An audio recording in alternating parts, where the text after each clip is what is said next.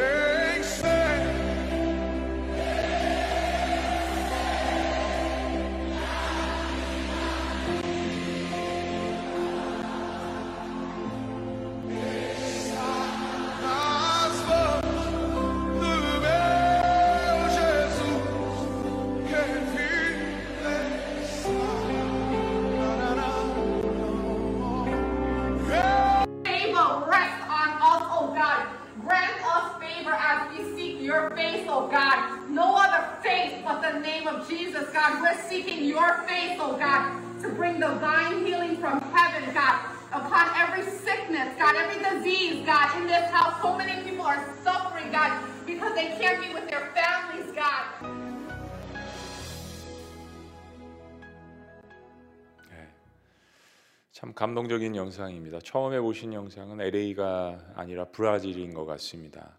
뭐 장소가 중요한 것이 아니라 길거리든 아니면 교회 예배당 안이든 밖이든 병원이든 아, 그 후에 영상은 또 옥상에서도 같이 기도하는 그런 모습들도 있고요. 어느 곳이든지 아, 지금 이 사태를 위해 사람들이 기도하고 있다라는 거죠. 코로나 사태 때문에 어, 전 인류는 어, 반세기 동안 한 번도 겪어보지 못한 그러한 절망적인 상황을 경험하고 있습니다. 많은 고통과 또 좌절이 있지만은 그래서 우리는 하나님보다 앞서 나갔던 그 탐욕스러운 발걸음들을 우리가 멈추고 어, 전능자이신 하나님 앞에 어, 저희들이 서 있습니다. 어, 중세 패스트 흑사병이라고 불리우는 패스트와 흡사한 이 코로나 바이러스의 공포 앞에 예, 어떤 것도 의지할 수 없기 때문에 우리 인간들은 어, 모든 것들을 멈추고 전능자의 도움을 간절히 구하고 있습니다. 어, 전 세계 인류는 절박한 마음으로 하나님 앞에 서 있습니다.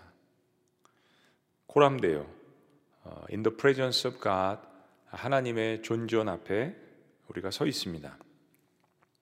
자, 그렇다면 우리는 하나님의 존전 앞에서 구체적으로 무엇을 바라보는 것이 필요할까요?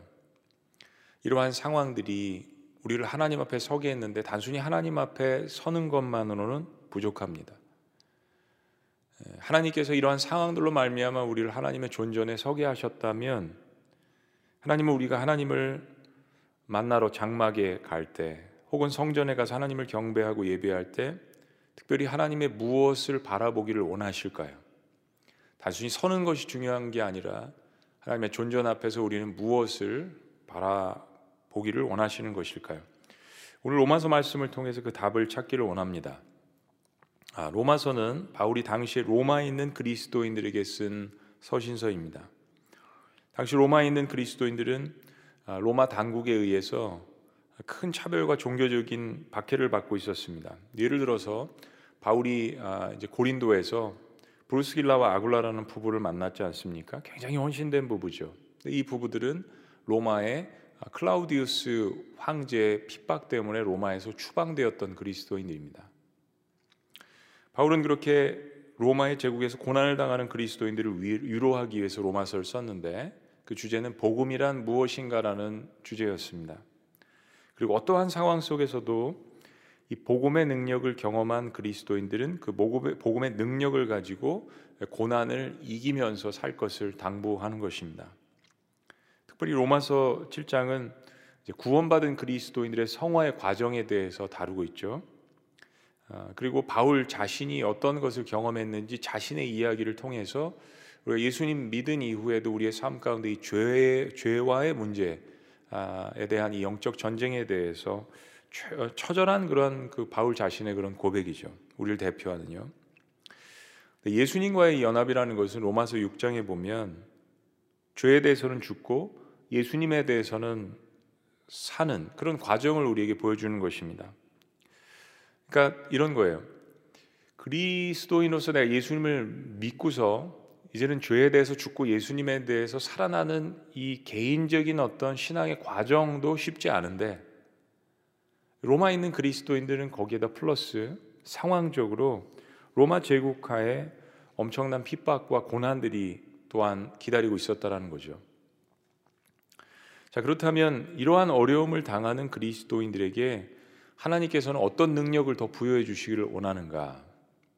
오늘 보면 로마서 8장 1절부터 30절까지 주된 내용은 그러한 우리가 성화의 과정 가운데 죄와 싸우는 이런 문제들 그리고 더불어서 우리에게 닥치는 핍박과 이 고난의 문제를 어, 해결해 주시고 복음의 능력을 정말 능력되게 하시는 분이 성령 하나님이시다라는 것을 우리에게 알려줍니다.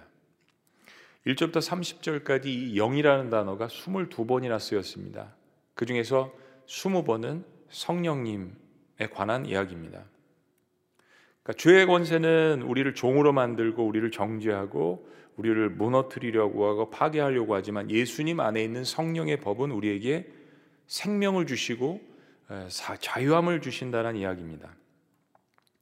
자, 바울이 로마서 8장 1절에서 30절까지 이런 성령의 역사를 깊이 설명한 후에 성령 하나님의 사역이 우리에게 강력하게 가르치고 있는 것이 한 가지 있음을 강조합니다. 그게 오늘 본문 31절부터 마지막 38절까지의 말씀인데요. 특별히 극한 고난 가운데 있는 그리스도인들이 성령님의 사역을 통하여서 바라보아야 할 것이 무엇인지를 설명해 주는 거예요. 그것이 무엇이냐면 일단 먼저 여러분들에게 오늘 답을 드리면 바로 하나님의 사랑이라는 것입니다. 하나님의 사랑. 저는 오늘 이 말씀을 통해서 우리의 모든 신앙 생활의 근본이 되는 이 예배 가운데에서 우리가 하나님 앞에 서 있다면 우리가 바라봐야 하는 것은 어떤 다른 것이 아닌 하나님의 사랑임을 함께 은혜를 나누기를 원합니다. 오늘의 명제는 예배는 하나님의 사랑을 바라보는 것입니다. 예배 하나님의 사랑을 바라보는 것.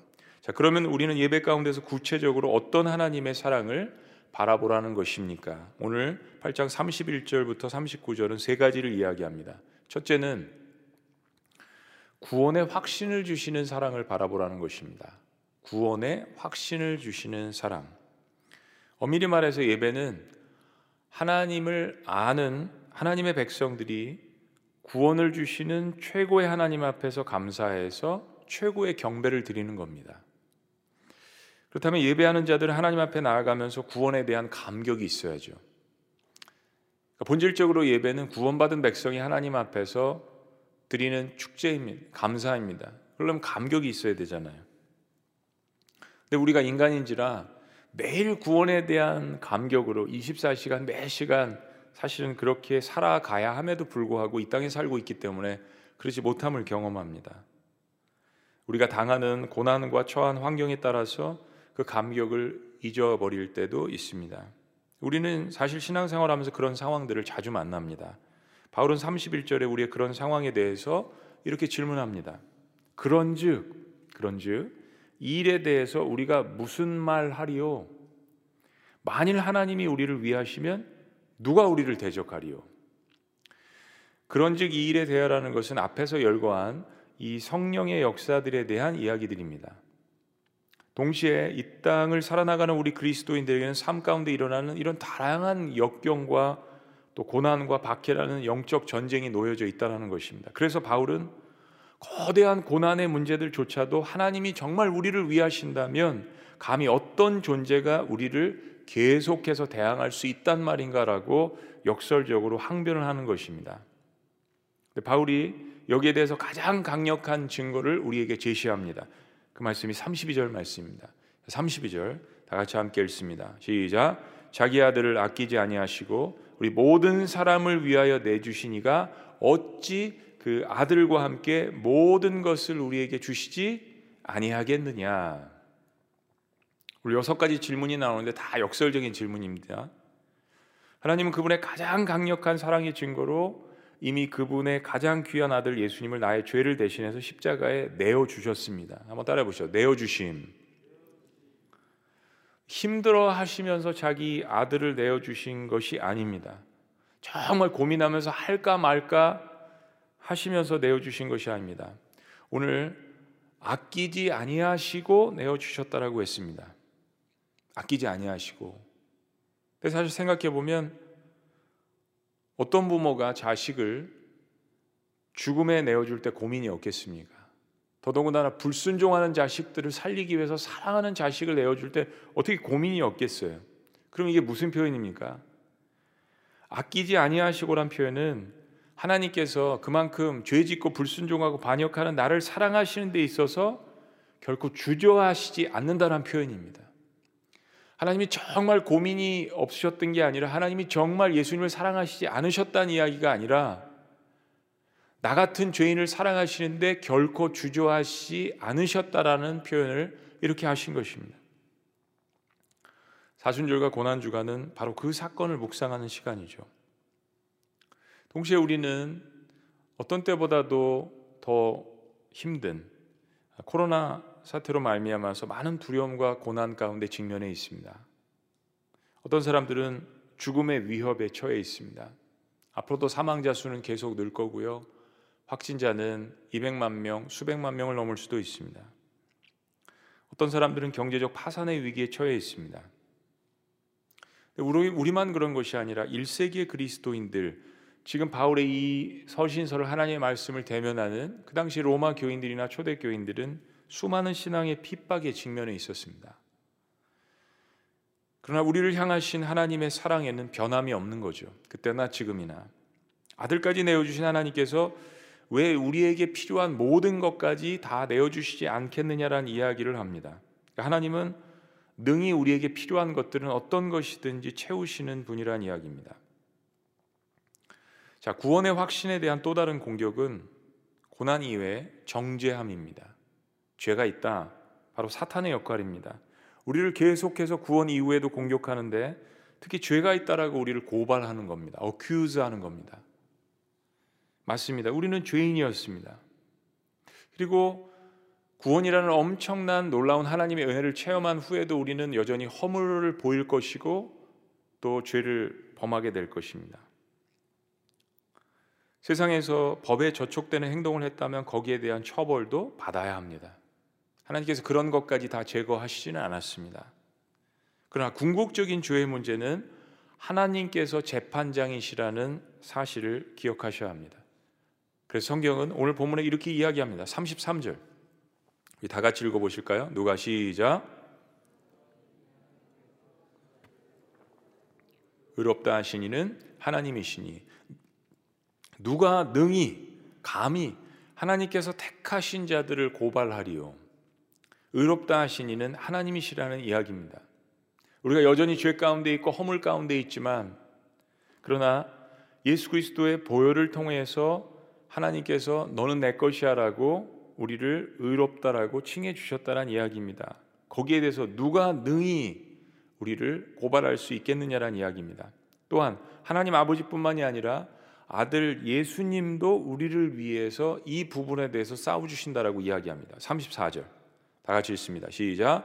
누가 정죄하리요? 죽으실 뿐 아니라 다시 살아나신 이는 그리스도 예수시니 그는 하나님 우편에 계신 자요 우리를 위해서 간구하시는 자신이라. 사랑하는 여러분, 어, 하나님께서 우리에게 주신 구원은 상황이 변한다고 바뀌는 것이 아닙니다.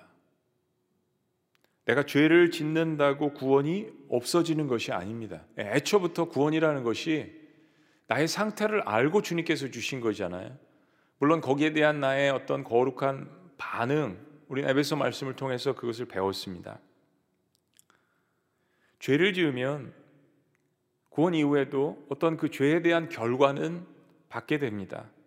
그리고 다윗의 고백처럼 구원의 기쁨이 템포럴리 상실될 수 있겠습니다. 그러나 그렇다고 하나님의 사랑은 변하지 않는다는 것을 확신하는 것이 중요합니다. 인간의 육신의 부모도 자녀를 바라볼 때 심정이 그렇습니다. 하물며 하나님은 영적인 분이시잖아요. 자녀가 죄를 지었다고 해서 감옥에 갔다고 해서 살인을 했다고 해서 내 자녀가 더 이상 아니라고 생각하는 부모는 거의 없습니다. 그만큼 크신 하나님의 사랑 가운데 구원의 확신을 가지고 주님 앞에 나아가 하는 것이 예배입니다. 그래서 로마서 8장의 시작은 이렇습니다. 그러므로 이제 그리스도 예수 안에 있는 자에게는 결코 정죄함이 없나니 이는 그리스도 예수 안에 있는 생명의 성령의 법이 하나님께서 우리에게 주신 새로운 법 그것은 성령의 법이며 자유함의 법이며 새로운 법인데 사망의 법에서 너를 해방하였음이니라. 하나님의 선언입니다. 하나님의 자녀들을 향한 하나님의 선언. 그래서 우리는 예배 가운데 나아갈 때 구원의 확신을 주시는 이 하나님의 사랑을 바라보고 나아가는 것입니다. 자, 두 번째. 우리는 예배 가운데 어떤 하나님의 사랑을 바라보아야 합니까? 환란을 넉넉히 이기게 하시는 사랑을 바라보셔야 합니다. 환란을 넉넉히 이기게 하시는 사랑. 코로나 사태는 모든 인류들에게 고통을 주고 있습니다. 어느 나라나 민족 할 것 없이 모든 사람들이 삶을 바꾸어 놓고 있습니다. 우리처럼 비교적 편안한 가운데 종교의 자유를 가지고 예배하는 그리스도인들에게도 이런 사태는 적지 않은 어려움을 주고 있습니다. 늘 예배를 드리던 우리에게 현장 예배를 못 드리는 이것이 우리에게 얼마나 고통스러운 것인지, 우리의 마음을 얼마나 애틋하게 하는지, 간절하게 하는지 우리는 경험하고 있습니다. 서로가 얼굴과 얼굴을 맞대고 그리스도 안에서 교제했던 것들이 얼마나 중요한 것인지. 그러다 보니까 우리는 예배 본질을 생각하게 됩니다. 아, 예배가 이런 거였구나. 신앙의 본질을 생각하게 됩니다. 아, 성도의 교제가 이런 것이었구나. 섬김이 이런 것이었구나. 생각하게 됩니다. 그런데 그리스도인이나 비그리스도인들 떠나서 우리는 어떤 때보다도 사회적 약자들을 생각해 보는 시간을 가져야 합니다. 코로나 사태로 가장 많은 어려움을 겪는 부류 중에 하나가 노숙자들입니다. 사회적 거리를 둬야 하며 저촉을 피해야 하는 그런 것들 때문에 많은 봉사자들이 나오지 못하고 있습니다. 장애인들도 큰 어려움을 겪습니다. 평상시에도 소외된 계층이라고 이야기하는데 환란이 닥치니까 모든 사람들이 자기 자신의 초점을 맞추느라 원래 소외됐던 사람들은 더 소외되게 되는 거죠. 한 달 월급이 100만 원밖에 되지 않는 일용직 근로자들이 실직을 합니다. 아르바이트를 해서 근근히 학비를 마련하는 학생들도 실직을 하게 됩니다. 노약자 계층들 훨씬 많은 두려움에 있습니다. 한가족 부모들 여러분 전염병이 일어나면 그 차별은 그 땅에 들어온 다른 민족들에게 쏠리는 인간의 역사가 있습니다. 희생양을 찾는 거죠. 이주 노동자들, 다문화 가정도 말 못할 어려움들을 겪습니다. 따가운 눈총을 받습니다. 여러분 우리 아시아인들이 전 세계에서 지금 그런 눈총을 받고 있지 않아요? 우리나라 사람들도 우리나라에 거주하는 다른 이주 노동자들이나 다문화 가정들에게 동일하게 우리도 죄인이기 때문에 그런 눈총을 돌리지 않습니까? 고난의 때 그리스도인들은 그러한 소외된 계층들에 대한 생각과 마음과 기도와 행동을 해야 될 때입니다. 매스컴을 보니까 북한에서 탈출한 탈북민들이 중국에서 지옥과 같은 생활을 하고 있다는 보도를 보았습니다. 코로나에 걸려도 신분 때문에 병원에 갈 수 없는 현실입니다. 신분을 드러낼 수 없는 현실입니다. 현재 전 세계에는 76억 명의 인구 중 21억 명 이상의 그리스도인들이 있습니다. 그들 가운데서 핍박받는 그리스도인들은 8억 명에 가깝습니다. 예배를 제대로 드릴 수 없는 그리고 그 중에서도 아예 예배를 드리지 않고 극심한 박해와 피해를 받는 그리스도인들은 무려 10분의 1인 2억 명입니다. 이들은 코로나 사태 때문에 더 극심한 차별을 받고 있습니다. 뭐 우리가 한국 사회에서 뭐 어쩌고 저쩌고 하는 이것과는 비교가 되지 않는 그러한 박해와 핍박이 있다라는 것입니다. 1세기의 그리스도인들은 지금 열거한 이런 것과는 또한 비교되지 않는 그런 차별과 핍박과 추방을 당하고 살았습니다. 그런데 사도 바울이 로마의 그리스도인들이 이 글을 쓴 시점부터 10년 정도 후에 로마에는 네로라는 폭군이 나타났습니다. 그리고 무차별적으로 그리스도인들에게 엄청난 핍박을 가했습니다. 로마 시내에 대화재가 일어났는데 그 원인을 그리스도인들에게 돌렸습니다. 그리스도인들을 잡아다가 십자가에 매달아서 공개 처형을 합니다. 로마의 원형 경기장의 한복판에 자녀가 보는 앞에서 혹은 부모가 보는 앞에서 자녀들을 부모들을 사자의 밥이 되게 합니다. 동물의 가죽을 씌워서 태양에 말려 죽이기도 합니다. 사지를 찢어서 사람들 앞에 보게 하며 죽이기도 합니다. 그런데 이런 모든 불합리하고 비이성적이고 상상할 수 없었던 엄청난 고난에도 불구하고 성경은 우리에게 이렇게 강력하게 선포합니다. 누가 우리를 그리스도의 사랑에서 끊으리요? 감히 누가 우리를 상황이 이럼에도 불구하고 그리스도의 사랑에서 끊으리요? 그리고 그 당시에 당했던 그리스도인이 당했던 모든 핍박과 환란에 대해서 이야기합니다. 환란이나 공고나 박해나 기근이나 적신이나 위험이나 칼이랴 기록된 바 우리가 종일 주를 위하여 죽임을 당하게 되며 실제로 이런 일이 있었다라는 거죠. 그냥 뭐 어설프게 죄를 짓고 허물이나 이런 것 때문이 아니라 주를 위해서 애쓰는 가운데 죽임을 당하게 되며 도살 당할 양같이 여김을 받았나이다 함과 같으니라. 파리 목숨처럼 그렇게 여김을 받았다라는 이야기입니다. 1세기의 그리스도인들이요. 여러분 성경은 그리스도인들이 당하는 핍박에 대해서 모르고 있지 않습니다. 사람이 있었다면 충분히 숨길 수 있는 거예요. 감추려 하지 않습니다. 바울 당시에도 충분히 있었던 일입니다. 그러나 그럼에도 불구하고 이 모든 것에서 우리가 넉넉히 이길 수 있는 이유에 대해서 사도 바울은 분명하게 하나님 말씀을 선포합니다. 37절. 우리 다 같이 선포합니다. 시작. 그러나 이 모든 일에 우리를 사랑하시는 이로 말미암아 우리가 넉넉히 이기는이라. 우리를 사랑하시는 이는 하나님 아버지시죠. 성도를 향한 하나님의 가장 큰 사랑은 오직 그의 아들 예수님 안에서만 발견되어집니다. 가장 큰 사랑은요. The greatest love of God is found in His Son Jesus Christ.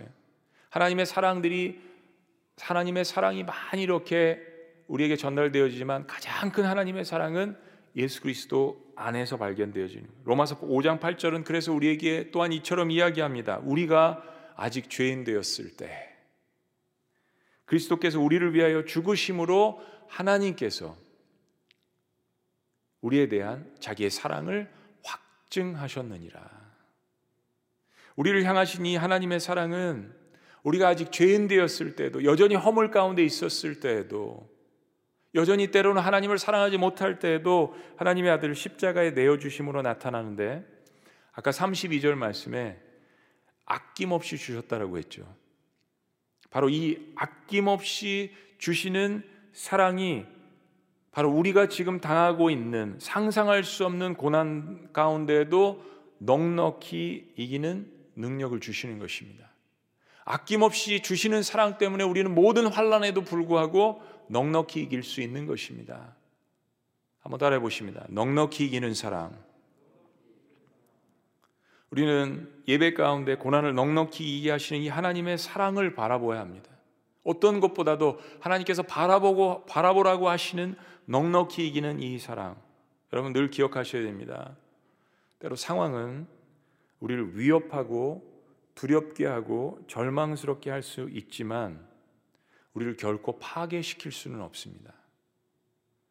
주님의 아낌없는 사랑 때문입니다. 자, 마지막 세 번째, 우리가 예배 가운데 바라보아야 하는 하나님의 사랑은요. 영원히 함께 하시는 사랑을 바라보라는 것입니다. 영원히 함께 하시는 사랑을 바라보라. 이 땅에서의 사랑은 다 한계가 있는 사랑입니다. 대중가의 90% 이상은 다 남녀 간의 사랑을 노래한 것 같습니다. 그러나 대부분의 사랑은 다 그 한계와 헤어짐과 절망, 뭐 짝사랑 이런 걸 이야기하는 거죠. 대중가의 50% 이상은 또 다 짝사랑인 것 같아요. 문학이나 소설도 다 마찬가지입니다. 그래서 세상의 사랑은 로미오와 줄리엣 같은 그 이루어질 수 없는 사랑에 대한 찬가나 애가 이런 것들이 많습니다. 그러나 제가 신앙생활하면서 하나님의 말씀을 통해서 그 관계 가운데 성령 안에서 깨달은 한 가지는 우리 작년에 우리 청소년들 예배하면서도 이야기했지만 진정한 사랑의 정의는 사랑은 그 대상과 함께 영원히 함께하고 싶은 겁니다. 사랑은 그 대상과 함께 영원히 함께하고 싶은 거예요. 하나님의 사랑이 가장 위대한 것은 아까 말씀드린 대속성, 하나님의 아들을 주심으로 그것과 더불어서 영원성이 있습니다. I love you forever. 하나님은 영원히 우리를 사랑하시는 거예요. 35절을 다시 보면 누가 우리를 그리스도의 사랑에서 끊으리오라고 역설을 합니다. 그리고 38절과 39절 말씀은 이렇게 결론합니다. 내가 확신하노니 사도 바울이 자신의 전생애를 걸고 자신의 신앙을 걸고 하나님의 말씀을 대변하며 이야기합니다. 내가 확신하노니 사망이나 생명이나 천사들이나 권세자들이나 현재 일이나 장래 일이나 능력이나 높음이나 기품이나 다른 어떤 피조물이라도 우리를 우리 주 예수 그리스도 안에 있는 하나님의 사랑에서 끊을 수 없느니라. 로마서 8장 이 마지막은 성경에 있는 어떤 구절보다도 우리에게 하나님의 강력한 사랑을 보게 하고 깨닫게 하고 느끼게 하고 경험하게 합니다. 하나님의 사랑은 죽음도 우리를 갈라놓지 못하게 한다는 사랑입니다. 신이 이러한 폐역한 인간을 향해서 이러한 사랑의 세라네더를 날리십니다. 어떤 영의 세계도 어떠한 세상의 권세도 현재 일어날 일이나 앞으로 닥칠 미래에 일어날 어떤 고난과 박해도 그리고 우주에 존재하는 어떤 피조물도 어떤 사건도 우리를 하나님의 사랑에서 결코 끊어지게 할 수 없다라고 이야기합니다. 하나님의 사랑의 위대한 점은 끊어지지 않는 사랑입니다.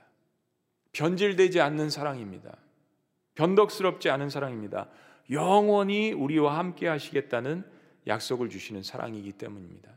무엇에 인생을 투자하겠습니까? 어디에 울어야겠습니까? 어디에 감격해야겠습니까?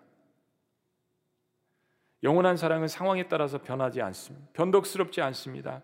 환경이나 나의 존재에 따라서 변하지도 않습니다.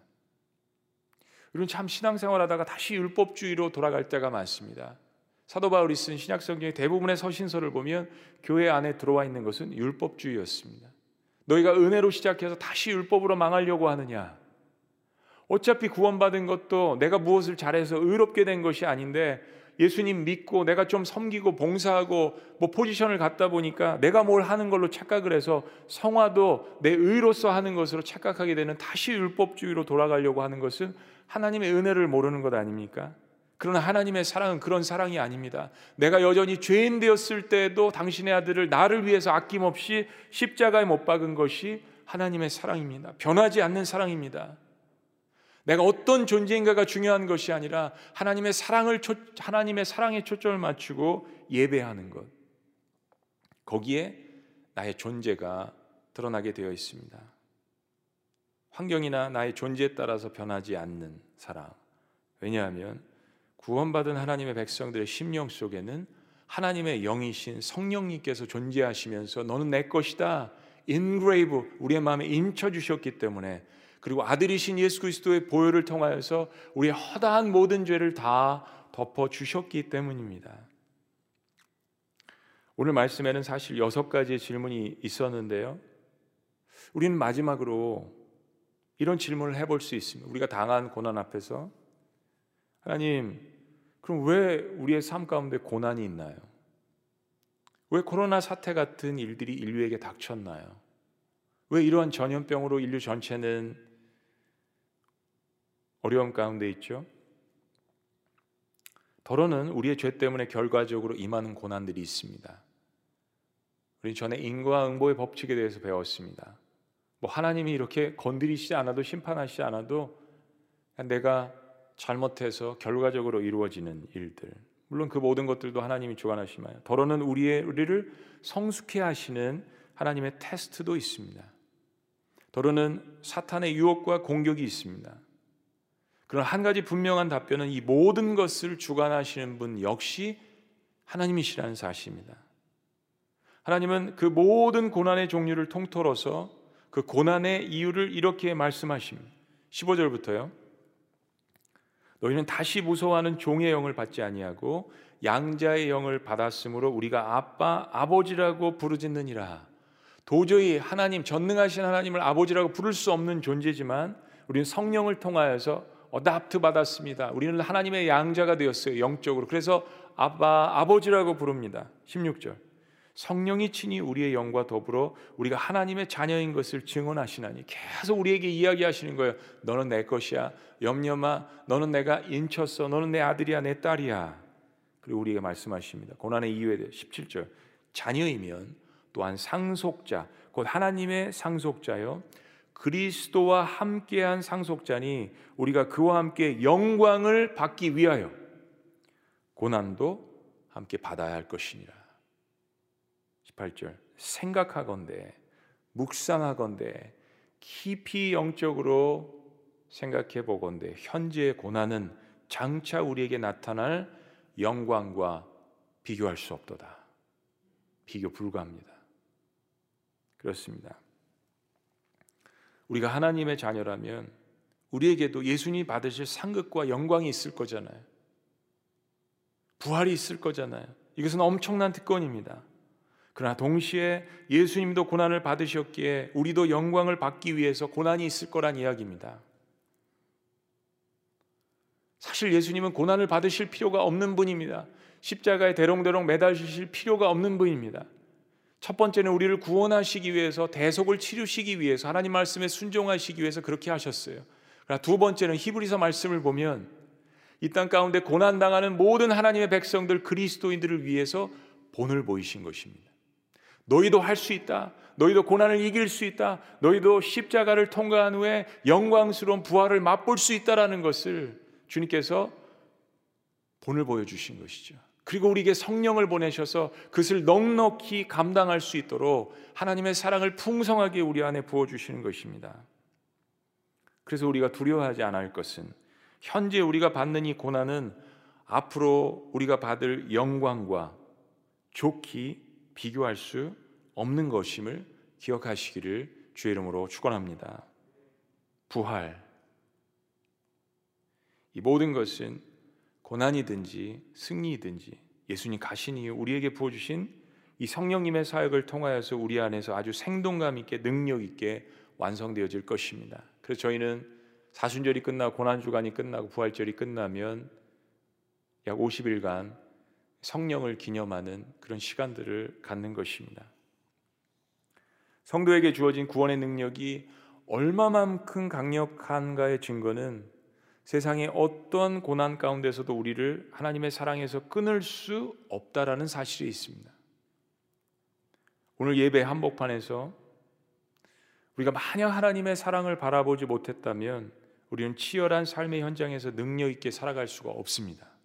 그러나 나에게 닥친 상황과 고난과 어려움들이 산더미처럼 산재 있을지라도 내가 오늘 하나님 앞에 서 있는 예배 가운데 이 하나님의 엄청난 사랑을 바라본다면 그 모든 것을 넉넉히 이길 수 있음을 믿으시기를 주의 이름으로 축복합니다.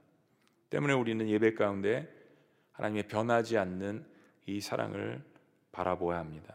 구원의 확신을 주시는 사랑, 고난을 넉넉히 이기게 하시는 사랑, 영원히 함께 하시는 사랑을 바라보아야 합니다. 코로나 사태와 신천지 집단 감염 때문에 어, 기독교 내부에서만 알려졌던 신천지는 사회적으로 큰 이슈가 되었습니다. 어, 오늘 우리 안에 가슴 따뜻한 간증이 있어서 이렇게 함께 나눕니다. 어, 목자님들 오늘 예배 잘 들으시고 점검도 해보셨나요? 어느 한 목자님께서 간증을 이렇게 들려주시는 거예요. 허가를 받고 간증을 나눕니다. 저도 요즘 하루하루 예배를 사모하며 드리고 있는데요. 하나님께서 저의 마음에 화답하시듯 오늘 기적과 같은 예배를 드렸답니다. 신천지 교인이신 친정 엄마와 불신자인 아버지와 같이 주일 예배를 드린 것이에요. 얼마나 놀라운 간증입니까? 오늘 예배를 통해서 하나님께서 부모님을 사랑하시고 기다리신다는 확신을 주셔서 가슴 벅차합니다. 얼마나 놀라운 확신입니까? 그간 무겁고 슬픈 마음으로 코로나와 신천지 사태를 지켜보고 있다가 얼마나 마음이 눌렸을까요? 얼마나 고통스러운 가운데 이러한 뉴스와 사태를 지켜봤을까요? 그런 것을 지켜보고 있다가 부모님과 같이 예배드리라는 마음을 주셔서 지난주에 복음을 제시를 했습니다. 그 후 또다시 주일 예배를 같이 드릴 것을 도전하셔서 오늘 다녀왔습니다. 이제 현장 예배가 아니라 영상 예배 때문에 가능한 일이었습니다. 어떤 말씀을 주실까? 혹시나 민감한 부분을 건드리셔서 엄마가 불편해 하시면 어쩌지? 아버지가 시끄럽다고 방에 들어가시면 어쩌나? 여러 염려가 들었지만 성령께 맡기고 진행하였고 두 분은 경청을 하셨는데 심지어 담임 목사님께서는 구원 초청까지 하셨습니다. 할렐루야. 왜 아멘 안 하세요? 저도 참 이 간증을 듣고 놀랐습니다. 아, 그래서 하나님께서 그 가운데 신천지에 빠진 사람들을 위해서 기도하라고 하셨고 복음을 증거하라고 하셨고 구원 초청까지 하게 하셨구나. 그리고 이렇게 간증하십니다. 이 기적은 모두 중보해 주신 덕분이었습니다. 많은 분들이 이것을 하나님의 사랑을 가지고 기도하셨나 봐요. 그리고 신천지 신도들에게도 불신자들에게도 잘 들어보세요. 여전히 극률과 사랑의 마음을 갖고 계신 하나님의 넘치는 사랑과 은혜 덕분입니다. 하나님의 사랑은 차별이 없습니다. 살아있는 동안 아직 기회가 있는 거죠. 그가 누구라도. 이제 시작이니 두 분이 구원 얻으시는 그날까지 더 사랑해드리고 더 섬기겠습니다. 기도해 주셔서 너무 감사드리고 좀 더 신세지겠습니다. 더 기도해달라니 말씀해요. 평안한 밤 되세요. 우리 교회 어느 목자님의 신천지에 빠진 부모님에 대한 이 사랑, 이 열정, 끝까지 포기하지 않는 이 마음은 하나님의 사랑에 그 사랑을 바라보는 것이 아니면 불가능한 것입니다. 하나님의 사랑을 알기 때문에 포기하지 않는 거죠. 저는 하나님의 사랑을 바라보시며 행하시는 우리 성도 여러분들의 섬김과 헌신에 충격을 받았습니다. 우리 교육자 사역자들 어떤 때보다도 더 많은 수고를 하시는 것 같아요. 영상 예배를 준비하고 성도들을 위해서 전화로 신방하고 아주 급한 일이 있을 때 또 같이 만나서 기도해 드리고 우리 교육자와 성 우리 사역자들을 위해서도 이 시간에 많이 기도해 주셨으면 좋겠습니다. 또 한 가지는 저도 궁금했어요. 저희 교인분들 가운데 어, 의료계에 종사하시는 분들이 많은데 대구에 많이 내려가셨을 것 같다 그런 생각이 들었습니다. 그래서 한번 조사라고 말씀드렸는데 어, 여러분들이 계시더라고요. 그분의 예, 또한 분이 평택 박예 병원 원장이신 우리 김병건 집사님이신데 어, 대구에 내려가셔서 한 달을 집에 돌아오지 못하시고 계시다고 합니다. 한 달 그리스도의 사랑으로 봉사하고 계시는 우리 김병건 집사님 위에 또 다른 많은 집사님들, 권사님들, 장로님들이 또 의료 사역에 종사하시면서 대구에서 또 지역 보건소에서 병원에서 일하고 계심을 느낍니다. 또 우리 교인분들 가운데는 시에서 또 구에서 정부에서 일하시는 많은 공무원들이 계십니다. 그분들도 그리스도의 사랑으로 열심히 봉사하고 헌신하고 계십니다. 어떤 사람들은 일하는 것을 멈출 수 있고 쉴 수도 있지만 지금 이런 사태에서는 의료진들, 의료계 봉사하시는 분들, 그리고 공무원분들, 그리고 특별히 교육자들, 사역자들은 쉴수 없고 오히려 더 하나님 앞에 봉사하고 성도들을 돌봐야 하는 그런 가운데 있습니다. 여러분의 기도가 필요합니다. 또 한 가지는 우리 모든 성도님들을 제가 격려하고 위로했으면 좋겠습니다. 이 말을 할까 말까 많이 고민하다가 기도하면서 말씀드리는 겁니다. 지금 현장 예배를 드리지 있지 않기 때문에 많은 교회들이 재정적인 어려움을 겪고 있습니다. 저희도 그렇게 생각했습니다. 재정의 30% 이상은 당연히 줄어들 것으로 생각을 했습니다. 그런데요,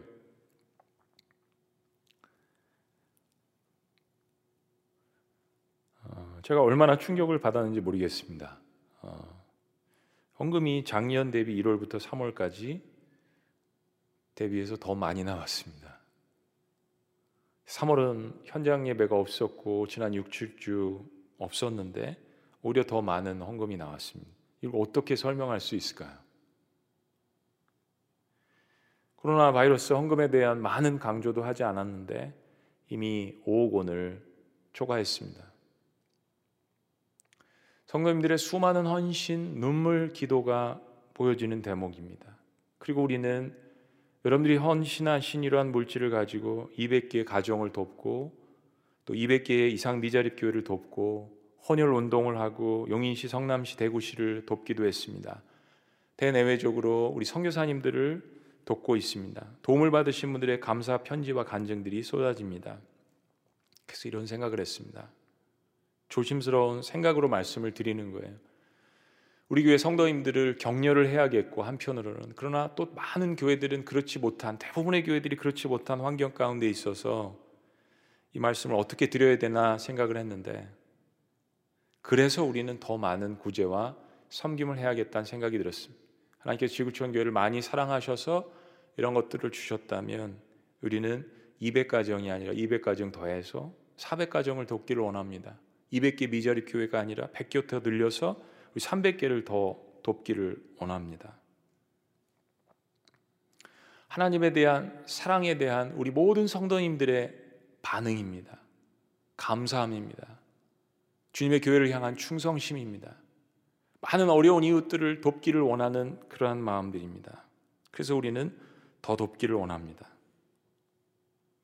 우리 성남시에 있는 고위급 공무원분들 그리고 CEO 그리고 큰 교회 목사님들이 연합으로 우리 이번 달에 사례비의 30%를 모금하기로 했습니다. 저는 그냥 어, 저의 이번 달 사례비를 다 드리기로 했습니다. 저희 교회 11조 해야 되고 감사 헌금하고 코로나 헌금하고 나머지는 전체는 다 드리면 될 것 같습니다. 저희 아내와 상의는 안 했습니다. 얼마나 마음이 격려가 되고 기쁜지요. 그리고 이 자리에는 얼굴과 얼굴을 맞대고 눈을 맞대고 함께 호흡하며 예배를 드릴 수 없지만 그런 하나님을 향한 그 사랑과 감사함이 우리의 헌금과 또 구제와 사역으로 연결되어져 있음을 봅니다. 우리가 하나님의 사랑을 바라보지 않으면 가능한 일이 아닙니다. 이성적으로 판단이 되지 않는 일입니다. 하나님이 아낌없이 주셨습니다. 그래서 우리가 넉넉하게 이 고난에도 섬길 수 있음을 믿습니다. 우리 교회 안에 더 많은 사람들을 돕기를 원합니다. 하나님의 사랑으로. 우리 교회 밖에 더 많은 교회들을 돕기를 원합니다. 하나님의 사랑으로. 그게 하나님의 사랑을 바라보는 예배이고 예배당 밖에 삶의 예배입니다. 그 외에도 이름도 없이 빛도 없이 수고하시는 우리 모든 주님의 성도님들, 백성들을 주 이름으로 축복합니다. 기도하시겠습니다.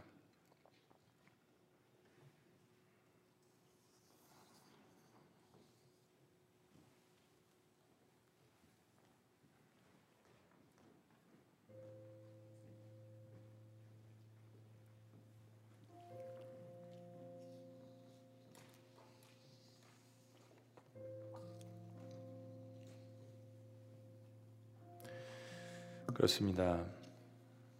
시간 가정에서도 우리 자녀들과 함께 기도했으면 좋겠습니다. 어, 우리가 당하는 고난은 가정과 또 개인의 환경에 따라서 차이가 있습니다. 분명한 것은 1세기 그리스도인들이 당한 고난에 비교하자면 그리 큰 고난은 아니라는 것입니다.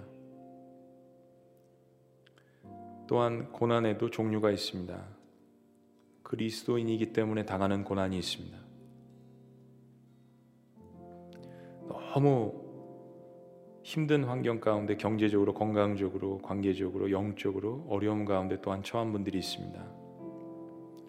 그런 모든 분들에게 오늘 하나님께서 주신 이 넉넉한 사랑, 아낌없이 베푸시는 사랑, 자기 아들을 아끼지 아니하시고 하나님의 백성들을 위해서 내어 던지신 그 하나님의 사랑 앞에 우리가 넉넉하게 이기시기를 주의 이름으로 간구합니다.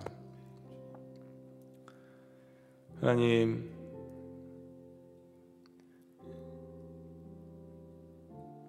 참으로 오랜만에 모든 인류가 한꺼번에 당하는 이 고난 앞에서 저희들이 구원의 확신을 주시는 주님의 사랑을 바라보기를 원합니다. 그리고 고난을 넉넉히 이기게 하시는 그 하나님의 사랑에 우리의 두 눈동자를 고정시키기를 원합니다. 그리고 영원히 끊어지지 않는 그 하나님의 사랑을 바라보는 우리가 될 수 있도록 인도하여 주시옵소서. 많은 사람들이 일상을 멈추고 전능자이신 하나님 앞에 서 있습니다. 그러나 단순히 서 있는 것이 아니라 하나님이 무엇을 바라보게 하시는지 오늘 깨닫게 하여 주시고 그 하나님의 놀라우신 사랑, 거룩하신 사랑, 변하지 않는 그 사랑을 바라보고 다시 한번 일어날 수 있도록 주여 인도하여 주시옵소서. 그 사랑 날 위해 주신, 날 위해 다시 사신 그 예수 그리스도 이름으로 축복하며 기도합나이다. 아멘. 우리 자리에서 다 같이 일어나셔서 그 아버지의 사랑 노래하시기를 바랍니다. 찬양합니다. 아버지 사랑 내가 노래해 아버지 은혜 내가 노래해 그 사랑 변함없으신 거짓 없으신 성실하신 그 사랑 상한 갈때 상한 갈때 꺾지 않으신 꺼져가는 꺼져가는 등불 끄지 않는 그 사랑 그 사랑 변함없으신 거짓 없으신 성실하신 그 사랑 사랑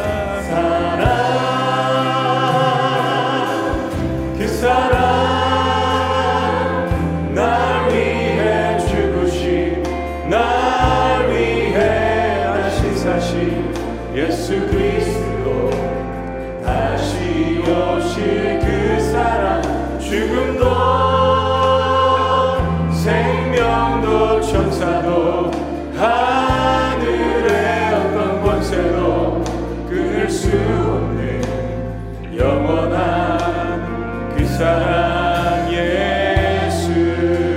아버지 사랑 내가 노래합니다. 고백합니다. 아버지 사랑 내가 노래해. 아버지 은혜 내가 노래해. 아버지 은혜 내가 노래해. 그 사랑. 그 사랑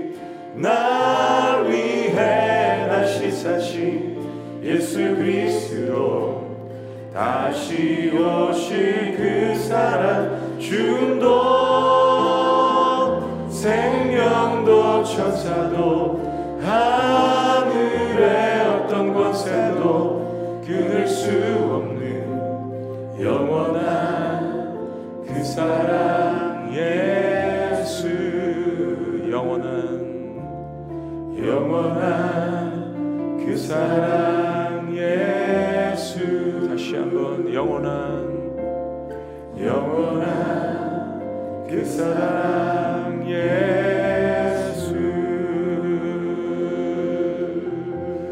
살아계신 하나님 아버지 온 인류가 모든 민족이 하나님 주님 앞에 서 있습니다. 하나님의 존전 앞에 우리의 연약함을 고백하며 서 있습니다. 하나님 이 시간 이 로마서의 말씀을 통하여서 그들 10년 가운데 영적으로 주님께서 말씀하시는 것 너희가 내 앞에 서 있을 때 영원히 끊을 수 없는 나의 사랑을 바라보고 하시는 이 말씀 앞에 다시 한번 무릎 꿇을 수 있도록 주여 인도하여 주시옵소서 우리에게 구원의 확신을 주시며 넉넉히 모든 고난을 이길 수 있게 하시며 그리고 영원히 우리와 함께 하시자고 하시는 이 사랑 앞에 우리가 감격하는 마음으로 예배에 나갈 수 있도록 주여 인도하여 주시옵소서. 하나님 대구에 내려가 있는 많은 그리스도인들 의료 봉사자들을 기억하여 주시옵소서. 또한 비그리스도인들도 주님께서 기억하여 주시옵소서. 하나님 공무원들을 기억하여 주시옵소서. 이 모든 일에 공적으로 섬기는 모든 분들을 기억하여 주시옵소서. 하나님 이것 가운데 인간의 나약함과 한계를 깨닫고 살아계신 전능하신 그 하나님의 사랑을 깨달을 수 있도록 주여 역사하여 주시옵소서. 특별히 5만 기의 교회를 주님께서 기억하여 주시고 모든 목회자들 가운데 이 하나님의 사랑이 가득 찰 수 있도록 인도하여 주시옵소서. 여러 가지 현실적으로 어려움을 겪고 있는 미자립교회 목사님들과 사모님들과 그들의 자녀를 주님께서 기억하여 주시옵소서. 이 하나님의 넉넉하신 사랑으로 말미암아 다시 한번 일어날 수 있도록 주여 인도하여 주시옵소서. 코로나 사태가 지나간 이후에 한국 교회가 이것에 대해서 온전히 대비함으로 말미암아 하나님께서 물붓듯이 부어주시는 놀라운 영적인 역사와 부흥을 경험할 수 있도록 주여 역사하여 주시옵소서. 오늘 하나님 아버지 부활절을 기념하는 모든 교회들에게 그리고 앞으로 부활절을 기념하는 모든 교회들에게 이러한 놀라운 부흥과 하나님께서 새롭게 하시는 역사가 하나님의 사랑을 통하여서 곳곳에 일어날 수 있도록 주님께서 부어 주시옵소서. 신음하는 한우들을 위해서 기도합니다. 저들 하나님 골방에서 혹은 병상에서 예배하고 있는 줄로 합니다. 그들 마음 가운데 주여 말씀하여 주시옵소서. 너는 내 사랑하는 아들이라 딸이라 어떠한 환란 가운데서도 하나님의 사랑에서 끊기지 않겠다라는 이 하나님의 말씀으로 저들을 위로하시고 치료하시고 회복시켜 주시옵소서. 어려운 가운데도 주님 앞에 봉사하며 기도하며 하나님 앞에 헌물을 드리는 모든 주님의 백성들을 기억하여 주시고 그들의 헌신과 헌물이 30배, 60배, 100배 놀라운 오병이의 기적으로 사람들을 섬기며 사람들을 주님께로 인도하는 데 귀하게 사용되어질 수 있도록 아버지 역사하여 주시옵소서. 이제는 우리 주 예수 그리스도의 은혜와 하나님 아버지의 극진하신 사랑과 성령님의 감화 교통 역사하심이 오늘 가장 위대하신 그 하나님의 위대하신 사랑을 하나님의 아들을 내어 주시는 아낌없이 내어 주시는 그 사랑 가운데 깨달으며 다시 한번 주님 앞에 서서 온전히 예배하기를 원하는 주의 모든 백성들의 위대한 감격 위에 감사 위에 예배 위에 삶 위에 지금부터 영원토록 함께 하실 것을 간절히 축원합나이다. 아멘.